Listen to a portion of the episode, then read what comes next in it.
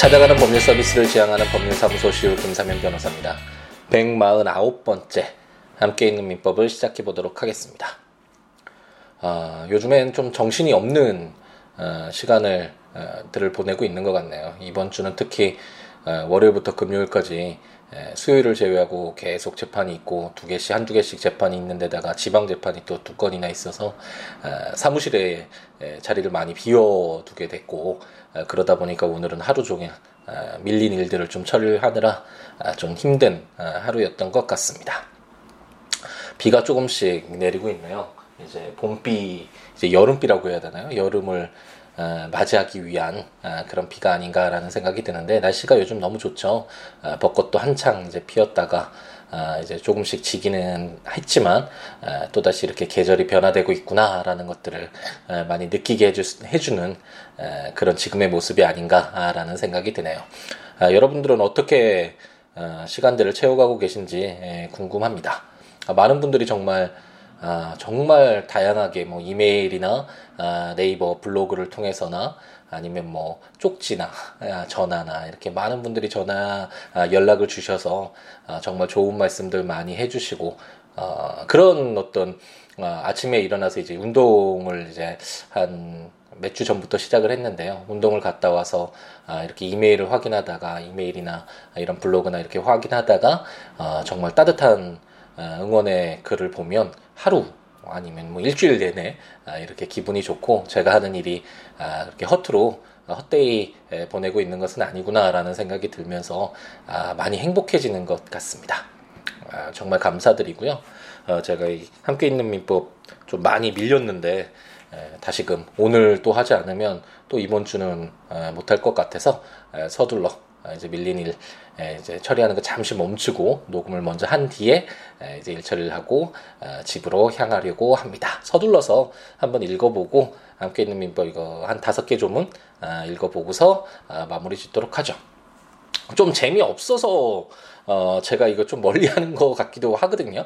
아 제가 지금 이제 채권 총론 저희가 우리가 읽고 있잖아요. 민법 총칙 물권편 아, 모두 다 읽고 아, 이제 채권과 관련된 공통된 아, 일반적인 그런 내용들을 담고 있는 채권 총칙 규정을 봤는데 아, 실질적으로는 채권 이제 소멸되는 사유를 읽음으로써 아, 채권에 공통적으로 적용되는 아, 채권 총칙 부분이 마무리됐다라고 생각하시면 되겠고 아, 지금 읽고 있는 지시 채권이나 아, 이제 다음에 읽게 될 무기명 채권은 아, 채권 총칙 규정에 들어있긴 하지만 아, 실제로는 상법에 규정된 내용에 따라서 아, 현실에서 적용이 되기 때문에 아, 민법 지금 아, 지시채권과 무기명채권 이 규정들이 아, 현실에서 적용되는 예는 거의 없다라고 생각하셔도 될 것 같고 아, 그래서 좀 서둘러 아, 읽고 넘어갈 넘어가려고 하는데 어, 좀 저도 아, 읽는 것이 그렇게 크게 재미가 없어 흥미를 못 느껴서 그런지 아, 이렇게 바로바로 안 되게 되네요. 빨리 읽고 마무리 짓고 이제 채권이 어떻게 발생하는지 아, 뭐 임대차 계약이나 매매 계약이나 아, 뭐 고용 계약이나 여러 가지 계약들이 있잖아. 이런 내용들 보고 뭐 불법 행위나 뭐 부당 이득은 뭐냐 어땠을 때 부당하게 이득을 얻은 것이냐 이런 내용들 아, 이제 채권 각칙 부분과 관련된 아, 내용들을 읽어보면 좀 더더 재밌게 접근할 수 있을 것 같은데 어쨌든 어, 그래도 함께 있는 민법의 취지가 뭐 시험 문제에 나오기 때문에 중요한 부분이기 때문에 에, 그 부분만 읽는 것이 아니라 전체 민법이 어떻게 생겼나 아, 그 어, 민법과 친해지는 그래서 어떤 모습인지를 확인하는 그런 과정이잖아요. 그렇기 때문에 아, 조문을 빼놓고 아, 이것은 아, 별로 읽을 필요가 없으니까 넘어가죠. 이거는 학원에서 일반적으로 수험을 위해서 하는 에, 강의가 그렇게 되겠죠. 하지만 저희는 음, 그런 성격의 에, 내용이 아니기 때문에 그래도 간단하게나마 아, 어떤 내용인지 읽고서 조문이 어떻게 생겼는지 에, 어떤 내용을 담고 있는지 에, 확인하면서 읽어 나가 보도록 하겠습니다. 제 513조를 보겠는데 지시채권은 어음 생각하시면 된다 그랬죠. 무기명 채권은 어, 상품권 생각하고 이렇게 에, 이해 접근해 보자라고 말씀을 드렸는데 513조는 배서의 자격 수여력이라는 제목으로 제 1항 증서의 점유자가 배서의 연속으로 그 권리를 증명하는 때에는 적법한 소지인으로 본다. 최후의 배서가 약식인 경우에도 같다. 제2항 약식 배서 다음에 다른 배서가 있으면 그 배서인은 약식 배서로 증서를 취득한 것으로 본다. 제3항 말소된 배서는 배서의 연속에 관하여 그 기재가 없는 것으로 본다. 라고 규정하고 있습니다. 이제 어음법을 이제 상법에서 어음법을 공부하다 보면 아, 이 배서의 효력이라는 부분이 굉장히 중요한 부분이죠.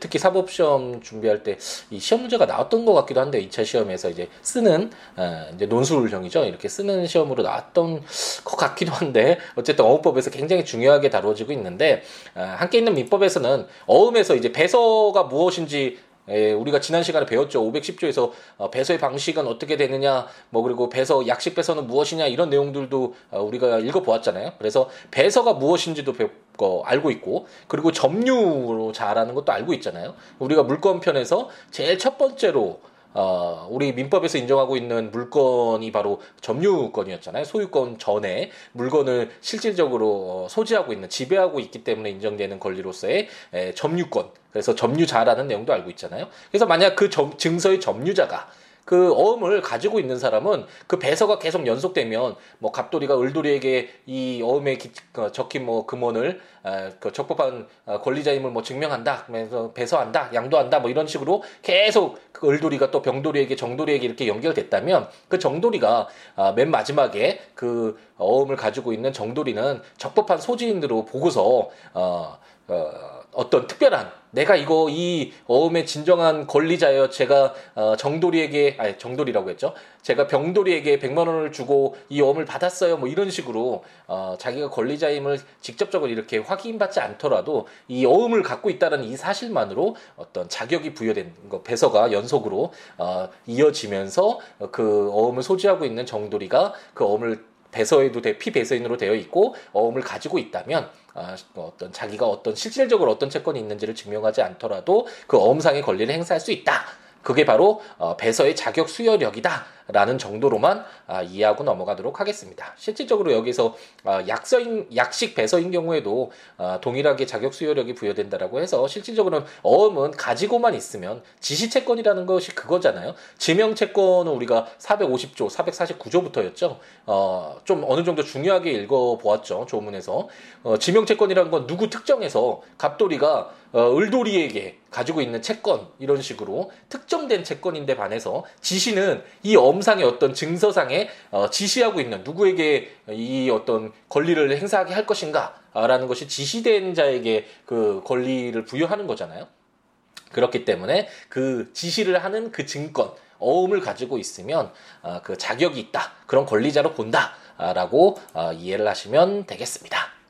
제 514조를 보면 동전, 선의 취득이라고 해서 여기서 동전은 그 100원이나 뭐 10원 이런 동전이 아니라고 제가 수차례 말씀드렸죠. 여기서는 그, 그 정과 같다. 513조와 같다. 뭐 이런 뜻이잖아요. 그래서 동전은 음, 선의 취득이라는 뭐 제목으로 누구든지 증서의 적법한 소지인에 대하여 그 반환을 청구하지 못한다. 그러나 소지인이 취득한 때에 양도인이 권리 없음을 알았거나 중대한 과실로 알지 못한 때에는 그러하지 아니하다라고 규정되어 있습니다. 이제 내용이 어느 정도 법률을 읽을 때 조금 친근하게 느껴지시지 않나요? 우선 뭐 동전 이것도 어 제가 뭐좀 어 웃으시라고 말씀드려 웃기지는 않았지만 어쨌든 웃으시라고 말씀을 드리지만 이 동전이 무엇을 의미하는지도 알고 선의 취득도 우리가 물건편에서 공부를 했잖아요.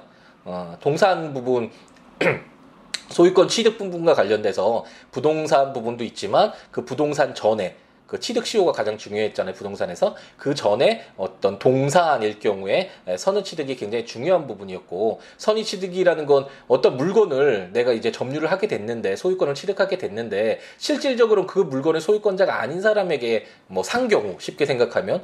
그런 산 사람은 억울하잖아요. 모든 상황으로 봤을 때 정당하게 대가를 지급하고 소유권을 취득할 것이라고 생각을 했는데 어, 실질적으로는 어, 그 물건을 건네준 사람이 소유권자가 아니었다 권리자가 아니었다 그렇다고 해서 어, 대가를 주고 산 사람에게 무조건 너 그 물건 다시 되돌려줘라고 하면 어, 너무 큰 손해가 어, 발생을 하고 거래 안전에도 어, 굉장히 침해가 되겠죠.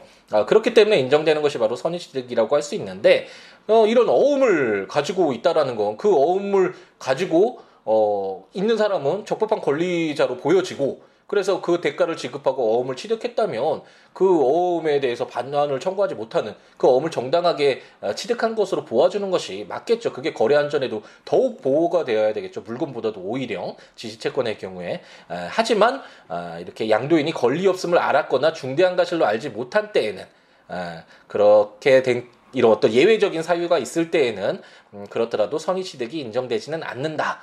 라고 이해하시고 그냥 그 우리가 물건편 공부했을 때 선의 취득 그 내용 아, 이런 지시채권 어음에도 아, 적용되는구나 라고 생각을 하시면 될 것 같습니다. 제 515조는 이전 배서와 인적 항변이라는 제목으로 지시채권의 채무자는 소지인의 전자에 대한 인적관계 항변으로 소지인에게 대항하지 못한다.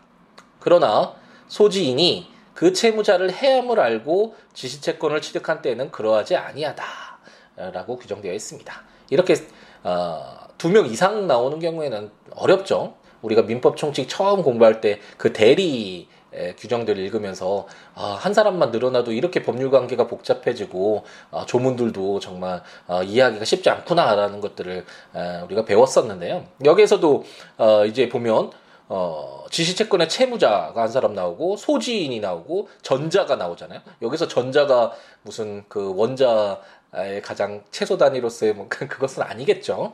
오늘 몸이 피곤해서 그런지 약간 썰렁한 농담식의 이야기가 좀 많이 나오는데요. 아, 예. 어쨌든 이 전자까지 이렇게 세 명이 나오니까 약간 헷갈린 부분이 있는데 어, 예를 한번 들어볼까요? 어, 515조의 예로 어, 갑돌이와 을돌이가 또, 또 나오겠죠. 병돌이도 나오게 되게 될 텐데 갑돌이가 을돌이에게 100만 원의 채무가 있었고 이제 어음을 발행해 주었다라고 한번 해보죠. 그래서 을돌이는 어음을 가지고 있다가 이제 배설을 해서 줬겠죠. 이제 100만 원의 채무를 부담하고 있던 병돌이에게 이제 배서해서 건네 주었고 그러면 병돌이는 이제 자격 수여력이 이제 부여를 받아서 그 어음을 가지고 있는 병돌이는 권리를 행사할 수 있는 자로서 추정을 받잖아요. 그래서 이제 어, 갑돌이에게 찾아가서 어음 보여주면서 100만 원 달라 라고 지금 요구를 했는데 어, 갑돌이가 알게 된 거죠. 이제 병돌이가 어, 을돌이에게 가지고 있었던 그 채권이 이미 소멸시효로 어, 이제 완성이 소멸시효가 완성이 돼서 우리가 채권 총 아니, 물, 민법 총칙을 공부할 때 소멸시효 제도를 공부했었죠. 그리고 여러 차례 설명을 드렸는데 어, 오랜 기간 동안 뭐 10년이라고 해보죠. 10년 동안 권리 행사를 하지 않아서 병돌이가 이미 병돌이가 을돌이에게 가지고 있는 그 채권이 소멸시효가 완성돼서 이제 더 이상 청구하지 못하는 채권이 되었다라고 한번 가정을 해보죠. 그렇다고 해서 병돌이가 이 어음을 가지고 권리 행사를 하는데 갑돌이가 야 너 병돌이 너 그 전자 있잖아 을돌이에 대한 어그 어, 채권이 이미 소멸됐잖아. 이게 바로 인적관계 항변이라고 하는 거거든요. 그 당사자, 을돌이와 병돌이 사이에 그런 항변을 어, 지시채권의 채무자인 갑돌이가 할 수 있느냐라는 것이 문제인데 이런 어음을 인정하는 이유가 어, 일반적으로는 지명 채권이 활용이 되겠죠. 갑돌이가 을돌이에 대한 뭐 채권 채무 이런 관계가 될 텐데 지시 채권이라는 건 어, 일반적으로 무기명 채권도 마찬가지지만 거래의 어떤 어, 경제적인 활성화를 위해서 인정을 되는 거잖아요. 이 여음이 있으면 권리자로 인정을 받아야 되고 그 안에 어떤 사정이 있었는지 예, 시시콜콜 다 따져서 하지 않도록 하기 위해서 좀 더 편리한 수단으로서 이런 지시 채권 어음이나 뭐 무기명 채권 상품권 이런 것이 있다라고 할 수 있겠죠. 제가 백화점 상품권이 있는데 어그 백화점 상품권으로 뭐 10만 원치 뭘 옷을 사러 갔다 그랬는데 에, 갑자기 그 너그 그 백화점 상품권 10만 원 주지 않고 8만 원 주고 산 거 아니야? 막 이런 식으로 그 내부적인 사정을 막 캐고 들어가고 그러면 거래 안전이 침해가 되겠죠. 에, 그래서 그런 것들을 막기 위해서 인정되는 것이기 때문에 당연히 어, 이전 배서와 인적 항변이라고 해서 지시채권의 채무자인 갑돌이는 소지인인 병돌이의 전자인 을돌이에 대한 인적 관계의 항변, 소멸시효 이런 항변으로 어, 소지인에게 병돌이에게 대항하지 못한다. 갑돌이는 병돌이에게 대항하지 못한다라고 규정을 하고 있는 것이다. 라고 이해하시고 넘어가면 어, 될것 같습니다. 제 516조를 볼까요? 변제 장소라는 제목으로 증서에 변제 장소를 정하지 아니한 때에는 채무자의 현 영업소를 변제 장소로 한다. 영업소가 없는 때에는 현 주소를 변제 장소로 한다. 라고 규정하고 있습니다. 이 변제 장소만 보더라도 아 이게 상법과 관련된 내용이겠구나라는 것이 어느 정도 어, 좀 추측이 되죠. 어, 왜냐하면 일반적으로 어떤 뭐 변제 장소나 이런 것이 문제가 됐을 때 주소라는 우리가 주소랑 가주소도 민법 총칙에서 배웠잖아요. 이런 것이 주로 활용이 되는데 아, 여기선 변제 장소 그래서 영업소 일을 하는 어떤 상법 어, 상행위를 하는 아, 그런 곳이 이런 변제 장소가 된다는 것만 봐, 도 아, 이건 좀 상법과 관련된 내용이구나라는 것을 알 수 있고 우리가 어, 채권 총칙 460 7조였나요? 그래서 특정물 인도 외외에 채무 변제는 채권자의 현 주소에 가서 해야 된다라는 그 규정을 배웠었는데 어음을 가지고 있는 사람이 그 누가 그 지시 채권을 가지고 있는지 아무 알 수가 없잖아요. 누가 지금 현재 지시 채권을 가지고 있어서 뭐 대전에 있을지 서울에 있을지 부산에 있을지 알 수 없는데 그 채권자의 현 주소에 찾아가서 지시 채권 가지고 있는 사람이 어디에 있는지 막 찾아서 어, 가서 그것을 변제한다라는 것은 아, 좀 현실적으로 어렵겠죠. 그렇기 때문에 아, 지시채권의 경우에는 채무자의 현 영업소, 그러니까 그 일반적으로는 그 어음을 발행한 사람이 되겠죠. 그 채무자의 현 영업소 찾아가서 변제해 달라. 라고 이야기해야 된다고 아, 규정을 하고 있습니다. 아직 시간이 좀 일러서 그런지 전화기에 계속 전화가 오고 있네요. 빨리 마무리를 짓고 아, 이제 정리를 해야 될 것 같습니다. 마지막 한 조문만 더 읽어볼까요? 제 517조 증서의 제시와 이행지체라는 제목으로 증서에 변제 기한이 있는 경우에도 그 기한이 도래한 후에 소지인이 증서를 제시하여 이행을 청구한 때로부터 채무자는 지체 책임이 있다라고 규정하고 있습니다. 많이 봤죠, 이제 이행 지체. 우리가 채권 총칙에서 어쩌면 가장 중요한 내용이라고 제가 말씀을 드렸죠. 채권의 효력 부분과 관련돼서 어떨 때 채무 불이행이 있는지 그게 이행지체, 이행불능, 뭐 불완전 이행 뭐 이런 내용들이 있었잖아요. 그중 가장 중요한 게 이행지체죠. 돈을 갚아야 되는데 그 갚아야 될 시기에 돈을 갚지 못한 경우가 채무 불이행이잖아요. 어, 그것이 바로 이행지체인데 어, 일반적으로는 뭐 지명 채권 같은 경우에는 갑돌이가 을돌이에게 100만 원 어, 채권이 있다면 뭐 한 달 내에 갚아 뭐석달 어, 뒤에 갚아 어떤 이런 기한이 있겠죠. 어떤 그 기한이 도래하면 당연히 그 시간이 지나면 어, 채무 불이행이 되는 거잖아요. 이행 지체가 되는 것이 원칙이겠죠. 하지만 아, 지시채권은 아, 비록 그 기한이 적혀 있더라도 지시채권 어음은 제시를 해서 나 이거 내가 이제 채권자인데 이 어음 권리자인데 이 어음 금액에 해당하는 돈 나한테 지급해줘라고 해야지 지급할 수 있겠죠. 그 어음이 지금 어디가 있는지 모르는데 그 기한이 도래하고 있다고 해서 어떻게 변제해야 될지도 모르고 이행지체 책임을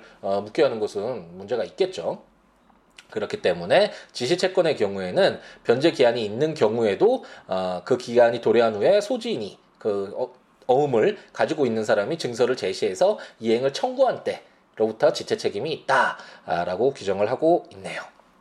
아, 그래도 좀 오늘 많이 읽었네요. 이제 한 다섯 개 조문이 에, 남았으니까 무기명 채권, 아, 아, 그 지시채권 다섯 개 조문 한 번 읽고 무기명 채권 네 개 조문 이제 한 번 읽으면서 아, 2회 정도 지나면 아, 채권 총칙 좀 마지막에 좀 지루한 부분이 있는데 아, 이제 마무리 짓고 그 다음 이제 채권 각칙 중에 첫 번째 계약 재밌잖아요, 계약. 우리는 현대 사회는 계약으로 이루어지는 사회라고 할 수 있는데, 이 계약과 관련된 에, 규정들을 에, 가지고, 어, 이제 찾아뵐 수 있을 것 같습니다. 항상 더 아, 노력해서 자주 하겠다라고 약속은 드리는데 잘 지켜지지가 않네요.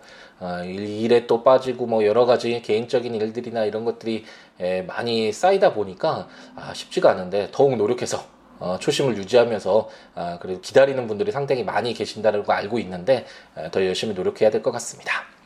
어쨌든 이런 조문들 어, 제가 이렇게 에, 전해드리는 내용 들으셔도 충분하면 뭐 들으시는 것으로 만족하실 수 있지만 조문들 읽어보시면서 같이 들으시면 좋으니까 에, 국가법령정보센터 아, 치셔서 거기 우리나라에서 시행되고 있는 모든 법률들 검색해 보실 수 있으니까요. 거기서 민법 치셔서 해당 조문들 보시면서 어, 제 강의 들으셔도 좋을 것 같고 어, 제가 전자책으로 민법 총칙, 물권편, 채권 총론, 채권 강론, 어, 친족편, 상속편까지 모두 발간이 되어 있으니까 어, 전자책 구입하셔서 해당 조문과 설명들 보시면서 어, 들으셔도 좋을 것 같고 한 가지 팁으로는 전자책에는 읽어주는 기능이 있으니까 어, 틈틈이 에, 짜투리 시간에 에, 들으시면서 어여쁜 여성분이 에, 어, 들려주는 목소리 좋은 여성분이 에, 읽어주는 그런 조문과 설명들 들으시면서 내 머릿속에 이런 내용들 그려보는 에, 그런 것도 하나의 공부 팁으로 알려드리고요. 아니면 제 블로그 siwo.net, siwoolaw.net 블로그에 에, 민법 음, 일주일에 거의 한 번 정도 올리는 것 같아요. 이게 여러 가지 사정이 있지만 어쨌든 거기에 해당 조문과 설명들 에, 보시면서 참고하시면서 어, 들으셔도 좋을 것 같습니다.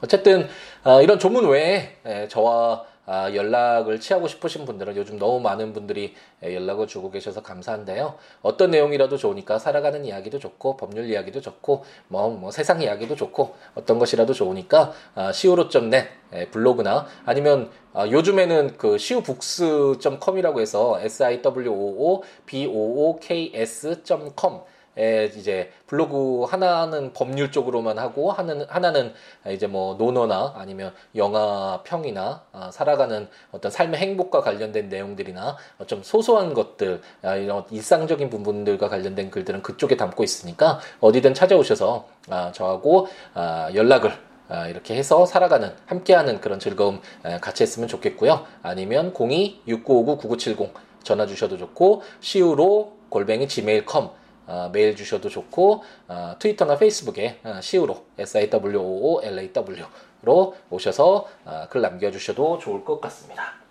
우산을 다 가지고 오셨는지 모르겠네요. 지금 창문 밖을 보니까 비가 이제 조금씩 내리나 봅니다. 모든 분들이 우산을 쓰고 어, 가시고 가네요. 어둠 속에서 어, 오늘 하루 마무리 잘 하시고 어, 이번 한 주 저는 좀 바쁜 하루가 되, 바쁜 한 주가 될 것 같은데 여러분들은 어떨지 모르겠네요.